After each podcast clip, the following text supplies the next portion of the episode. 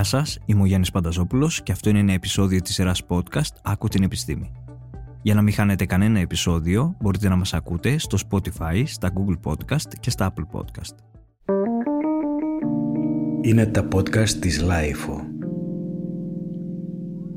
Η Βίκη Καλογερά γεννήθηκε το 1975 στις Έρες. Το 1992 πήρε πτυχίο φυσικής από το Αριστοτέλειο Πανεπιστήμιο Θεσσαλονίκης και το 1997 έκανε το διδακτορικό της στην αστρονομία στο Πανεπιστήμιο του Illinois στην Ορμπάνα. Στη συνέχεια έγινε μεταδιδακτορική ερευνήτρια στο Κέντρο Αστροφυσικής του Πανεπιστημίου Harvard, ενώ το 2001 έγινε επίκουρη καθηγήτρια φυσικής και αστρονομίας. Η Ελληνίδα αστροφυσικός έχει διαδραματίσει βασικό ρόλο στην ιστορική ανακάλυψη των βαρυτικών κυμάτων, επιβεβαιώνοντας τη θεωρία σχετικότητας του Einstein και ξεκινώντας ένα νέο πεδίο στην αστρονομία. Σήμερα είναι καθηγήτρια φυσικής και αστρονομίας, αλλά και διευθύντρια του Κέντρου Αστροφυσικής στο Πανεπιστήμιο Northwestern στο Illinois των Ηνωμένων Πολιτειών. Τέλος, έχει εκλεγεί μέλος Εθνικής Ακαδημίας Επιστημών των Ηνωμένων Πολιτειών και έχει τιμηθεί με το βραβείο Hans Bethe της Αμερικάνικης Φυσικής Εταιρείας. Κυρία Καλοκαιρά, ευχαριστούμε πολύ που είστε μαζί μας σήμερα από το μακρινό Σικάγο. Α, χαίρομαι και εγώ. Ευχαριστώ για την πρόσκληση. Θέλω να ξεκινήσω με το εξής. Θυμάστε ποιο ήταν το πρώτο ερώτημα που θέσατε στον εαυτό σας; Επιστημονικό ή γενικά; Και τα δύο. Επιστημονικό θα έλεγα σοβαρό. Είχε να κάνει μάλλον με την ε, διπλωματική μου ε, όταν ήμουν στο πανεπιστήμιο και δούλεψα σε αυτήν. Είχε να κάνει κάπως με τα συστήματα που κατέληξα να δουλεύω όλη μου τη ζωή, ε, παραπλήσια, αλλά με λευκούς νάνους αντί με αστέρες νετρονίων και μαύρες τρύπες που υποπτεύουμε θα τις συζητήσουμε. Ε, βέβαια. προσωπικό Oh, είχα πολλές ερωτήσεις, αλλά δεν θυμάμαι τώρα πόσο παλιά να πάω. Ε, ενώ όταν ήσασταν ε, στις αίρες ακόμα. Θυμάμαι ε, το χιόνι. Μου έκανε πολύ μεγάλη εντύπωση και αναρωτιόμουν πάντα πώς είναι δυνατόν κάτι τόσο εύθραστο μπορεί να, πέσει όλη την, να περάσει όλη την ατμόσφαιρα και να κρατήσει αυτή την ε, κρυσταλλινή μορφή που έχει και να μην καταστραφεί. Ε, ε, παρόλο που είναι τόσο ελαφρό και τόσο εύθραστο. Τι είναι αυτό λοιπόν που σας συναρπάζει στο σύμπαν; Η βασική σκέψη είναι η, συνειδητοποίηση του πόσο τεράστιο είναι και το ότι εμείς είμαστε ένα μικρό σκονίδιο σε όλο το σύμπαν και έχει τόσα πολλά ερωτηματικά και όσο περισσότερα μαθαίνουμε, τόσο πιο πολλά συνειδητοποιούμε ότι δεν ξέρουμε. Είχα πάντα, μάλλον είναι συνδεδεμένο με μια αίσθηση ότι ακόμα και όταν ήμουν στις ΣΕΡΕΣ είχα μια λαχτάρα να, να φύγω παραπέρα, να ανακαλύψω τι γίνεται πέρα από τις ΣΕΡΕΣ, στην αρχή παντού στην Ελλάδα, αργότερα ε, πιο πέρα στον κόσμο και φαντάζομαι αυτή, αυτή η αίσθηση του, της, της ανακάλυψης πέρα από το δικό μου χώρο ε, επεκτάθηκε στο σύμπαν. Ε, ενώ με, μ' αρέσει πάρα πολύ να ταξιδεύω, ε, δεν έχω καμία διάθεση να ταξιδέψω στο διάστημα, αλλά τουλάχιστον μέσω της ε, επιστήμης και της δουλειάς μου μπορώ να μελετήσω το διάστημα. Εσείς προσωπικά τι είναι αυτό που έχετε μάθει όλα αυτά τα χρόνια με τις αναζητήσεις σας στον έναστρο για παράδειγμα ουρανό και τι είναι αυτό που σας γοητεύει σε αυτή την εξερεύνηση; Α, οι απαντήσεις είναι ε, δύο εντελώς διαφορετικές. Αυτό που έχω μάθει είναι ότι πολλά πράγματα δεν είναι καθόλου σαν όπως φαίνονται. Πολλές φορές οι παρατηρήσεις που κάνουμε για τις πηγές ε, ηλεκτρομαγνητικής ε, και, και τώρα βαρυτικής ε, βαρυτικών κυμάτων δεν στην αρχή μας δίνουν μια διαφορετική εντύπωση και όταν τα μελετήσουμε και αρχίζουμε και ρωτάμε ερωτήσεις και συνδυάζουμε κομμάτια του puzzle από διάφορες κατευθύνσεις, συνειδητοποιούμε ότι οι αρχικές εντυπώσεις ήταν εντελώς λάθος. Αυτό που με γοητεύει όμως και με κρατάει έτσι ε, πάντα ενθουσιασμένη, για να είμαι ειλικρινής, είναι περισσότερο η καθημερινότητα της δουλειάς. Είναι σε καθημερινή βάση δεν σκέφτομαι το σύμπαν, το απέραντο σύμπαν, τις μεγάλες ερωτήσεις. Σε καθημερινή βάση αυτό που με γοητεύει είναι ότι ε, δουλεύω με ανθρώπους, ε, η επιστήμη είναι πολύ κοινωνική, ε, δεν δουλεύω μόνη μου σε ένα γραφείο με χαρτί και μολύβι. έχω πολλούς φοιτητές, έχω άλλους συνεργάτες μέσα στο group, σκεφτόμαστε μαζί, ρωτάμε ερωτήσεις, βλέπω νέα παιδιά, τα βοηθάω να ανακαλύψουν το δικό τους το δρόμο, χτυπάμε το κεφάλι μας στον τοίχο μαζί. Κάποιες μέρες συνειδητοποιούμε ότι «Α, να, σήμερα τώρα καταλάβαμε, μπορούμε να κάνουμε ένα βήμα μπροστά, μικρό βήμα».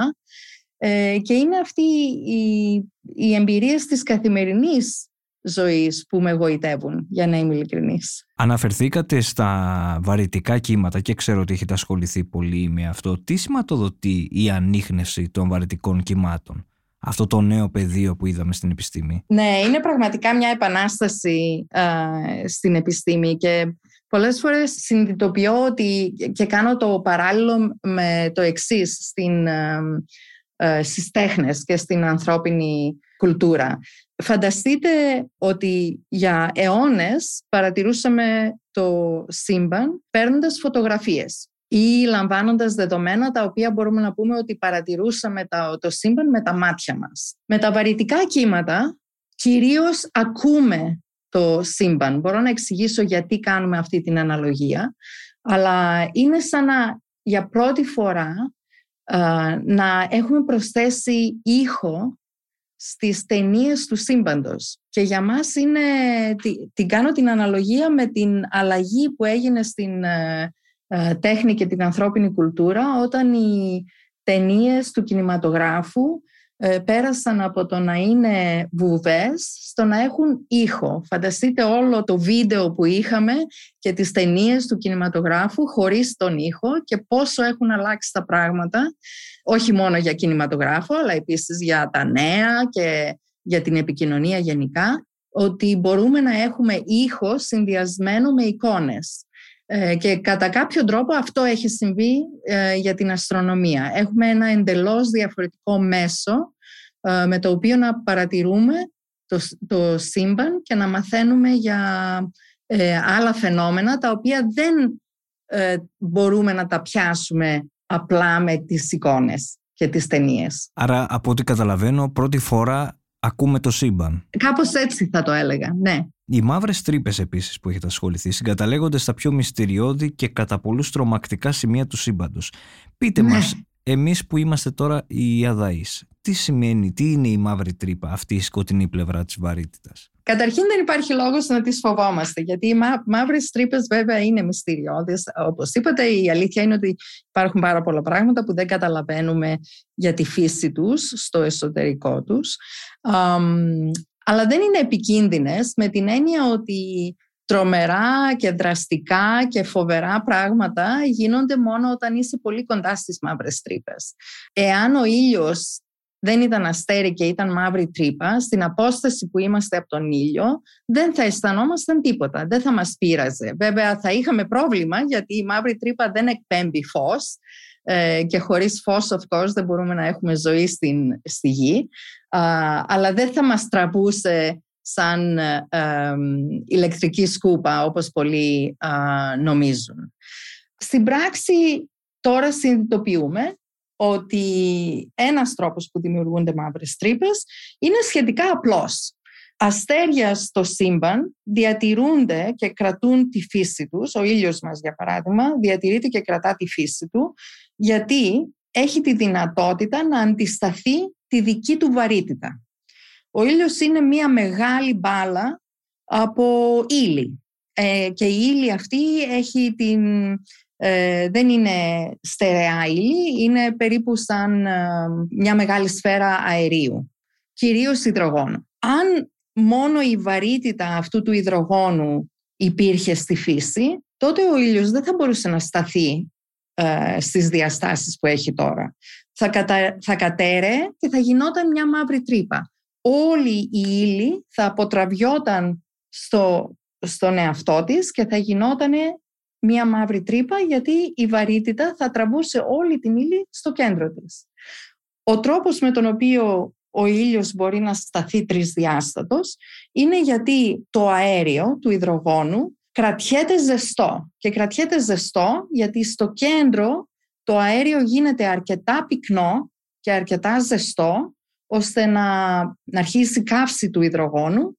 Η καύση του υδρογόνου, πυρηνική καύση, ε, μας δίνει ενέργεια, μας δίνει θερμότητα και αυτή η θερμότητα κρατάει τον ήλιο και οποιαδήποτε άλλη ύλη ζεστή και όταν έχεις θερμή ύλη τότε έχεις μια δύναμη μέσα στο αέριο που αντιστέκεται τη βαρύτητα της ίδιας της ύλης. Όταν όμως αστέρια καταναλώσουν όλη τους την πυρηνική ύλη και δεν μπορούν πλέον να παράγουν πυρηνική ενέργεια, τότε η βαρύτητα νικάει παντελώς και η ύλη καταραίει και φτάνει να θέλει να γίνει ε, ένα απλό σημείο, ένα μαθηματικό σημείο.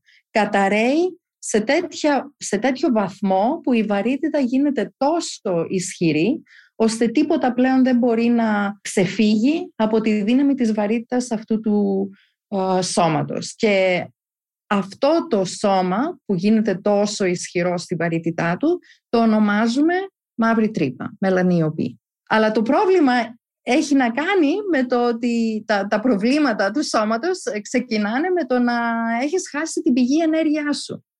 Και αν το σκεφτείτε λίγο, λίγο πιο ε, επεκταμένα, πολλά από τα προβλήματά μας και σαν κοινωνία αλλά και σαν, σαν άνθρωποι πολλά προβλήματα ξεκινάνε όταν χάνουμε την ενέργειά μας. Πολλοί υποστηρίζουν ότι αρχές του 2030 πιθανότατα να έχουμε τις πρώτες μικρές απικίες στη σελήνη. Εσείς όταν τα ακούτε αυτό πώς το σχολιάζετε; Υπάρχει ε, πρόγραμμα επιστημονικό ε, της NASA ε, να σταλούν ε, πρώτα μηχανήματα και στη δεκαετία του 30 να έχουμε τη δυνατότητα πάλι να στείλουμε ανθρώπους. Το πρόγραμμα λέγεται Artemis, ελληνικό όνομα, και να, με την προσπάθεια όχι απλά να ταξιδέψουμε και να φύγουμε, αλλά να εγκαταστήσουμε κάποια τεχνητά μέσα, ώστε να υπάρχει δυνατότητα να ταξιδεύουμε συχνά. Συχνά είναι σχετικό βέβαια. Αν είναι επιτυχημένο το πρόγραμμα, ε, αυτό όντως θα γίνει πραγματικότητα και θα δούμε βέβαια, δεν μιλάμε τώρα να πηγαίνουμε διακοπές στο φεγγάρι. Ε, στην αρχή και για πολλές δεκαετίες περιμένω ότι θα χρησιμοποιηθεί ε, για να καταλάβουμε πώς μπορούμε να χρησιμοποιήσουμε ε, απικία στο φεγγάρι. Για επιστημονικούς λόγους πρώτα, να τεστάρουμε πώς αντιδρά το σώμα, μπορούμε να ε, μεγαλώσουμε φυτά εκεί, μπορούμε να έχουμε πηγή ενέργειας. Όλα αυτά θα πάρουν πάρα πολύ καιρό να μελετηθούν και θα δούμε, θα δούμε πώς θα πάει. Είναι, αν δεν ξεκινήσεις από το πρώτο βήμα, τίποτα ε, χρήσιμο εν τέλει δεν θα γίνει. Αλλά θα μας πάρει χρόνο. Πάντως από το 2030 ε, προβλέπετε ότι αυτό το να αρχίσουμε να ταξιδεύουμε στη σελήνη και ναι, ανάλογα ναι, όχι, τα βήματα που θα ναι, γίνουν. όχι ο κοινός, όχι ο κοινός πολίτης, αλλά αν το πρόγραμμα είναι πετυχημένο, γιατί βέβαια ε, τέτοια προγράμματα έχουν πάρα πολλούς κινδύνους και μπορεί να έχουμε αποτυχία.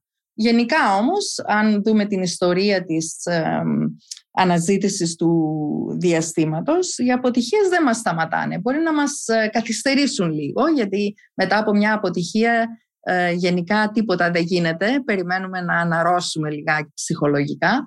Αλλά εν τέλει θα ξαναδοκιμάσουμε. Ακόμα και αν αυτή, αυτό το πρώτο βήμα δεν είναι επιτυχημένο. Θα δούμε. Μπορεί. Πάντα ελπίζω. Βέβαια. Θεωρείτε πιθανή την ύπαρξη έλογης εξωγήινης ζωής; Στατιστικά, ναι. Και θα έλεγα ότι ε, οι περισσότεροι ε, επιστήμονες ε, είναι αυτής της άποψης. Η πιο σημαντική όμως ερώτηση δεν είναι αν κάποια στιγμή στην ιστορία του σύμπαντος κάπου σε όλο το σύμπαν έχει υπάρξει έλογη εξωγήινη δεν θα το έλεγα ανθρώπινη, Α. εξωγήινη ζωή. Αυτό που δεν είναι καθόλου ξεκάθαρο και μάλιστα αυτό που φαίνεται πολύ απίθανο είναι ότι η έλογη εξωγήινη ζωή συμπίπτει χρονικά με τη δική μας έλογη ζωή και συμπίπτει χωρικά να είναι σχετικά κοντά με μας ώστε να μπορούμε να κάνουμε επαφή. Γιατί αν σκεφτούμε πόσο χρόνο εμείς σαν ανθρώπινο γένος έχουμε την τεχνολογία, όχι έχουμε υπάρξει σαν άνθρωποι, αλλά ε, ακόμα και αυτό είναι μικρό για να είμαι ειλικρινής, αλλά αν σκεφτούμε πόσα χρόνια έχουμε την τεχνολογία να στέλνουμε μηνύματα εκτός του πλανήτη, αυτός ο χρόνος είναι πάρα πάρα πάρα πάρα πάρα πολύ μικρό ε, κομματάκι της ε, ηλικίας του σύμπαντος. Η πιθανότητα τώρα ότι κάποια άλλη έλογη εξωγήινη μορφή ζωής συμπίπτει ταυτόχρονα στον ίδιο χρόνο και σε κοντινό χώρο να έχει αυτή την ικανότητα, αν υπολογίσει τις πιθανότητες, είναι πάρα πάρα πολύ μικρή πιθανότητα. Τόσο μικρή που εγώ θα έλεγα ότι είναι σχεδόν αδύνατον. Πώς φαντάζεστε τον μετάανθρωπο αυτό που λένε συχνά ότι μπορεί ο άνθρωπος να μετατραπεί σε ένα υβρίδιο βιοτεχνολογίας; Για να είμαι ειλικρινής δεν το σκέφτομαι πολύ. Δεν νομίζω ότι αυτό θα γίνει σε χρονικό διάστημα που να έχει να κάνει σε χρονικό διάστημα που να έχει να κάνει με, με να αγγίζει το σκεπτικό μου και δεν εννοώ βέβαια τη δική μου τη ζωή αλλά εννοώ το σκεπτικό μου για κάποιες γενιές μετά από μένα. Ας μην ξεχνάμε ότι έναν αιώνα πριν άνθρωποι γράφανε και επιστήμονες ακόμα, αλλά και μη επιστήμονες, προβλέπανε ότι το 2000 πιθανώς να έχουμε τέτοιου είδους μετανθρώπους ε, ή το 2020 που είμαστε τώρα ή το 2050 και τίποτα από αυτά δεν έχει γίνει πραγματικότητα. Είμαστε κανονικοί άνθρωποι χωρίς ε, καμία τα σώματά μας είναι όπως είναι. Ναι, μεν έχουμε τεχνολογία, μπορούμε να ζήσουμε περισσότερο, έχουμε ιατρική, έχουμε ε, τα κινητά μας και τα αεροπλάνα μας και τα λοιπά, αλλά είμαστε στη γη. Ε, ο πλανήτης μας είναι ο ένας πλανήτης που κατοικούμε. Ε, το οξυγόνο, αναπνέουμε με το οξυγόνο, δεν κυκλοφορούμε τριγύρω με μηχανήματα που μας επιτρέπουν να ζήσουμε δεν νομίζω ότι αυτό είναι ε, ρεαλιστική πραγματικότητα. Μπορεί η αθανασία να είναι το επόμενο επιστημονικό στίχημα. Δεν είμαι ειδικευμένη να απαντήσω αυτή την ερώτηση. Και επομένως ε, προτιμώ να μην απαντώ πράγματα στα οποία δεν είμαι expert. Η αθανασία Βέβαια, κάθε άνθρωπος θα ήθελε, τη σκέφτεται και εγώ άνθρωπος είμαι, αλλά σαν επιστήμονας ε, και βάσει της επιστημονικής μου δουλειάς δεν έχω κανένα, καμιά ειδική γνώση ε, να απαντήσω αυτή την ερώτηση. Πάνω σε τι δουλεύετε αυτό το διάστημα; Ε, αυτό το διάστημα δουλεύω σε μαύρες τρύπες, τις οποίες πλέον έχουμε ανακαλύψει ότι ζουν σε ζευγάρια ε, και μπορούμε να τις δούμε, δεν τις βλέπουμε, τις ακούμε σε παρητικά κύματα στο τέλος της ζωής τους. Όπως η γη γυρίζει γύρω από τον ήλιο, πλέον τώρα ξέρουμε, είχαμε κάνει προβλέψεις, αλλά πλέον τώρα έχουμε ε, αποδείξεις ε, ότι δυο μαύρες τρύπες μπορούν να υπάρχουν σε ζευγάρι μία να γυρνάει γύρω από την άλλη, όπως, ο ήλιος γύρω, sorry, όπως η γη γύρω από τον ήλιο. Και προσπαθούμε να καταλάβουμε τη φύση αυτών των μελανόνοπων, αλλά και επίσης δουλεύω στο πώς αυτά τα ζευγάρια δημιουργούνται στη φύση. Δεν ξέρουμε ακόμα, ε, δεν έχουμε ε, καλή ε, κατανόηση πώς αυτά τα ζευγάρια μπορούν να δημιουργηθούν και πώς φτάνουν να είναι τόσο κοντά το ένα στο άλλο, ώστε εν τέλει να συγκρουστούν οι δύο μελανέσοπες και έτσι παίρνουμε πολύ έντονα παρητικά κύματα. Ειδικά αυτό το χρόνο ε, έχω ερευνητική άδεια με υποστήριξη από το Guggenheim Ίδρυμα και μελετώ την ε, περιστροφή των μαύρων οπών ε, γιατί πέρα από τη μάζα το, η, η περιστροφή γύρω από τον άξονά τους για τις μελανές οπές κρατάει μυστικά και κρατάει πληροφορίες για το πώς δημιουργήθηκαν. Οπότε συγκεντρώνουμε πολύ συγκεκριμένα στην περιστροφή ε, που έχουμε κάποιες μετρήσεις όχι πολύ ακριβής και προσπαθώ να χρησιμοποιώντας αυτές τις μετρήσεις να καταλάβω ή τουλάχιστον να έχουμε κάποια καλύτερη, να, να, να βελτιώσω την, ε, το τι καταλαβαίνουμε για το πώς δημιουργούνται οι μελανέσοπες. Τι σημαίνει για έναν άνθρωπο να έρχεται σε επαφή με τη γνώση όπως εσείς και τι σας έχει μάθει η ενασχόλησή σας με την αστροφυσική προσωπικά; Ναι, καταλαβαίνω. Ε, με κρατάει ζωντανή. Το, είναι συνεχής μάθηση και συνειδητοποιώντας ότι κάθε μέρα κάτι καινούριο μαθαίνω και επίσης όχι μόνο μαθαίνω γνω, καινούργια γνώση αλλά μαθαίνεις πώς να ψάξεις για καινούργια γνώση. Ε, αυτό πραγματικά είναι ζωή για μένα. Είναι, είναι πώς ε, ε, παραμένω να λαχταρώ να ζω και να πηγαίνω στη δουλειά. Και η δουλειά, όπως είπα, η σύνδεση με άλλους ανθρώπους επίσης είναι πάρα πολύ σημαντική. Το ένιωσα ακόμα περισσότερο στη διάρκεια της πανδημίας που χρειάστηκε να κλειστώ στο σπίτι. Και παρόλο που έχω οικογένεια και δεν ήμουν ολομόναχη, ε, να μου λείπει η σύνδεση με συνεργάτες με τους φοιτητές μου ήταν πολύ μεγάλη χασούρα να πούμε. Μιλήσατε πριν για τις αποτυχίες.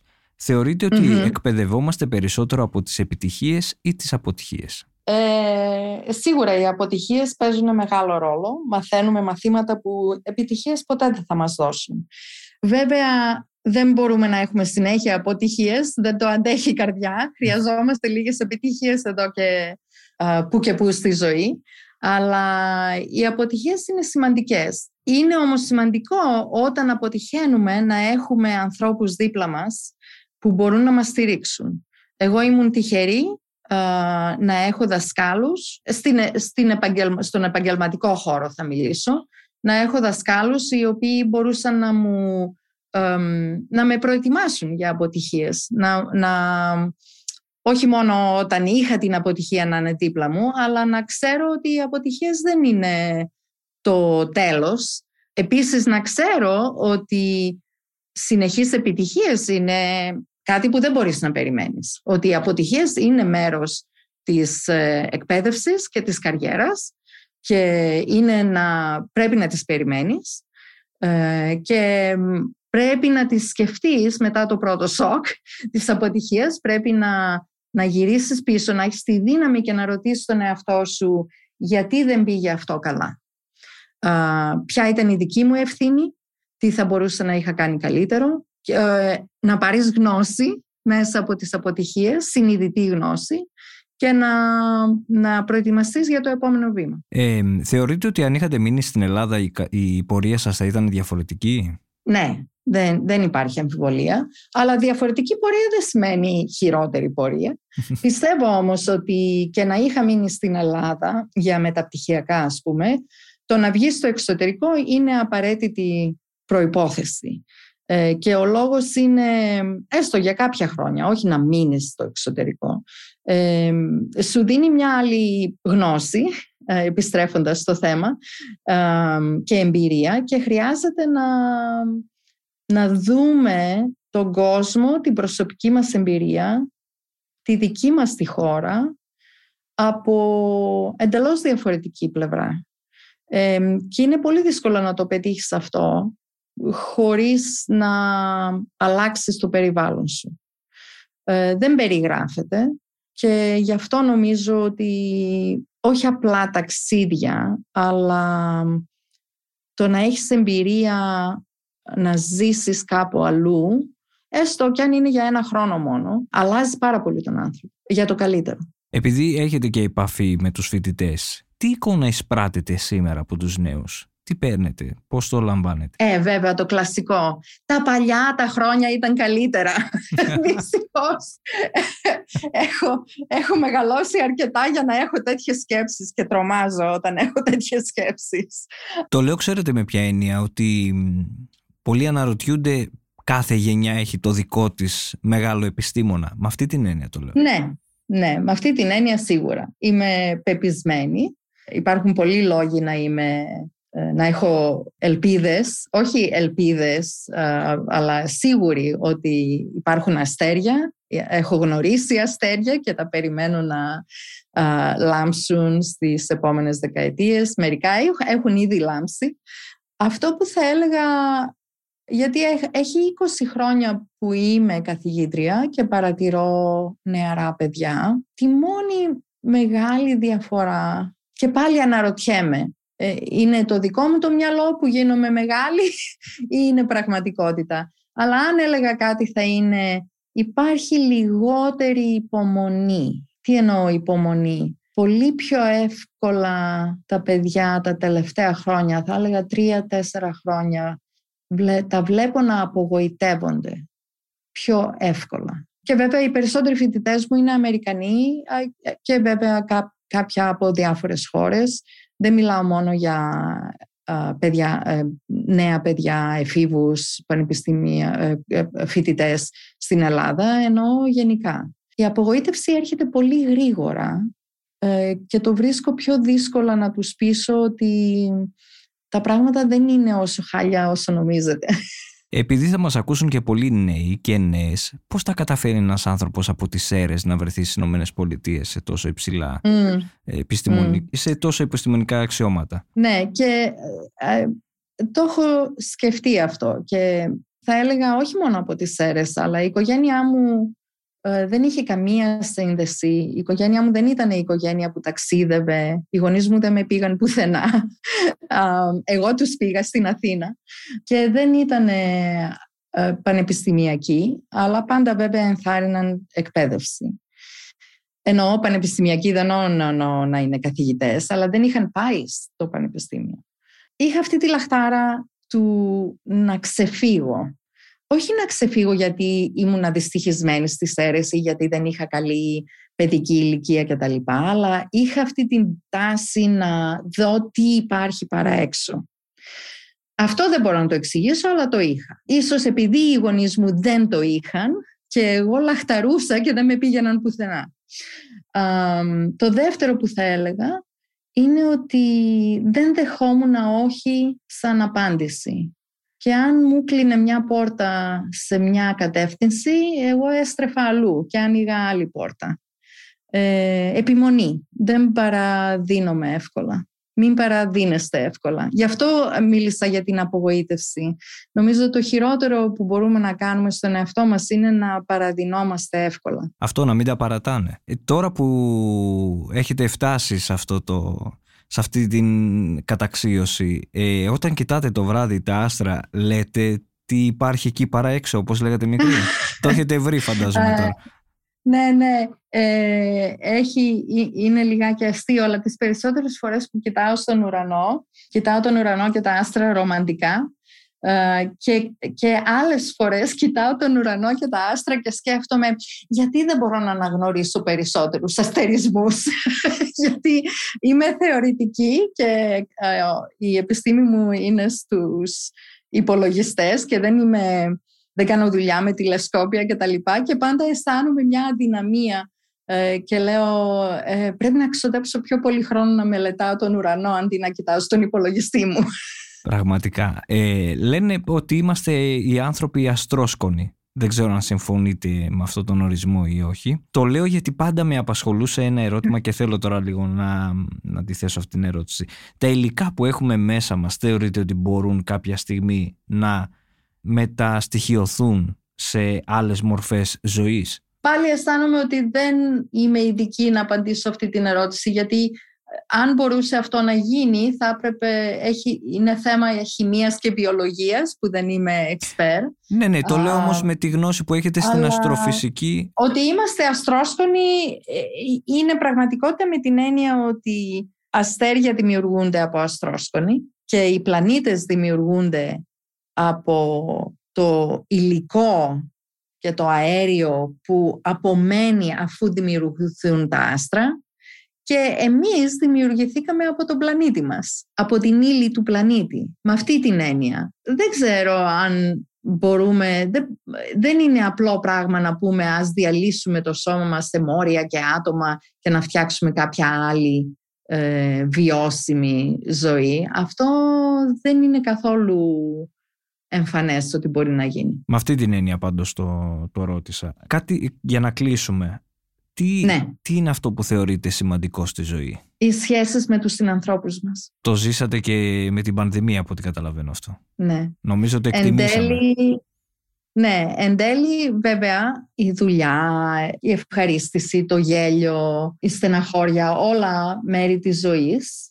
Εν τέλει νομίζω αυτό που μετράει παραπάνω είναι οι συνδέσεις που κάνουμε με άλλους ανθρώπους. Και έχετε δώσει απάντηση ε, όσον αφορά τα υπαρξιακά ερωτήματα. Σας απασχολούν; Έχετε μπει- Αμ, θα έλεγα ότι έχω δώσει απαντήσεις που μου είναι αρκετές για μένα σε αυτό το στάδιο της, ζω- της ζωής. Και συνήθως τα υπαρξιακά ε, γίνονται πιο δύσκολα όσο μεγαλώνουμε και όσο πλησιάζουμε την ώρα του θανάτου. Σας τρομάζει σας ο θάνατος; Ναι, πάρα πολύ. Αλλά όλοι θα φτάσουμε εκεί. Ε, Αυτό δεν νομίζω, ναι, δεν θα το γλιτώσει κανείς. Κυρία, Δεν το γλιτώνουμε. κυρία Καλογερά, θέλω να σας ευχαριστήσω πάρα πολύ για αυτή την συν, συναρπαστική συζήτηση. Ήταν χαρά και τιμή για μένα που σας είχαμε στο podcast. Ευχαριστώ. Τιμή και για μένα. Να είστε καλά. Εύχομαι κάθε καλό. Ήταν ένα επεισόδιο της σειράς podcast «Άκου την επιστήμη» με καλεσμένη τη διακεκριμένη αστροφυσικό Βίκη Καλογερά σε μια συζήτηση για τις συναρπαστικές αναζητήσεις του σύμπαντος, τα βαρυτικά κύματα, την ύπαρξη εξωγήινης ζωής και το στοίχημα της αθανασίας. Για να μην χάνετε κανένα επεισόδιο μπορείτε να μας ακολουθείτε στα Google Podcast, στο Spotify και στα Apple Podcast.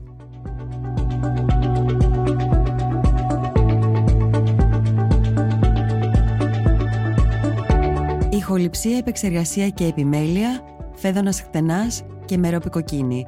Ήταν μια παραγωγή της LiFO. Είναι τα podcast της LiFO.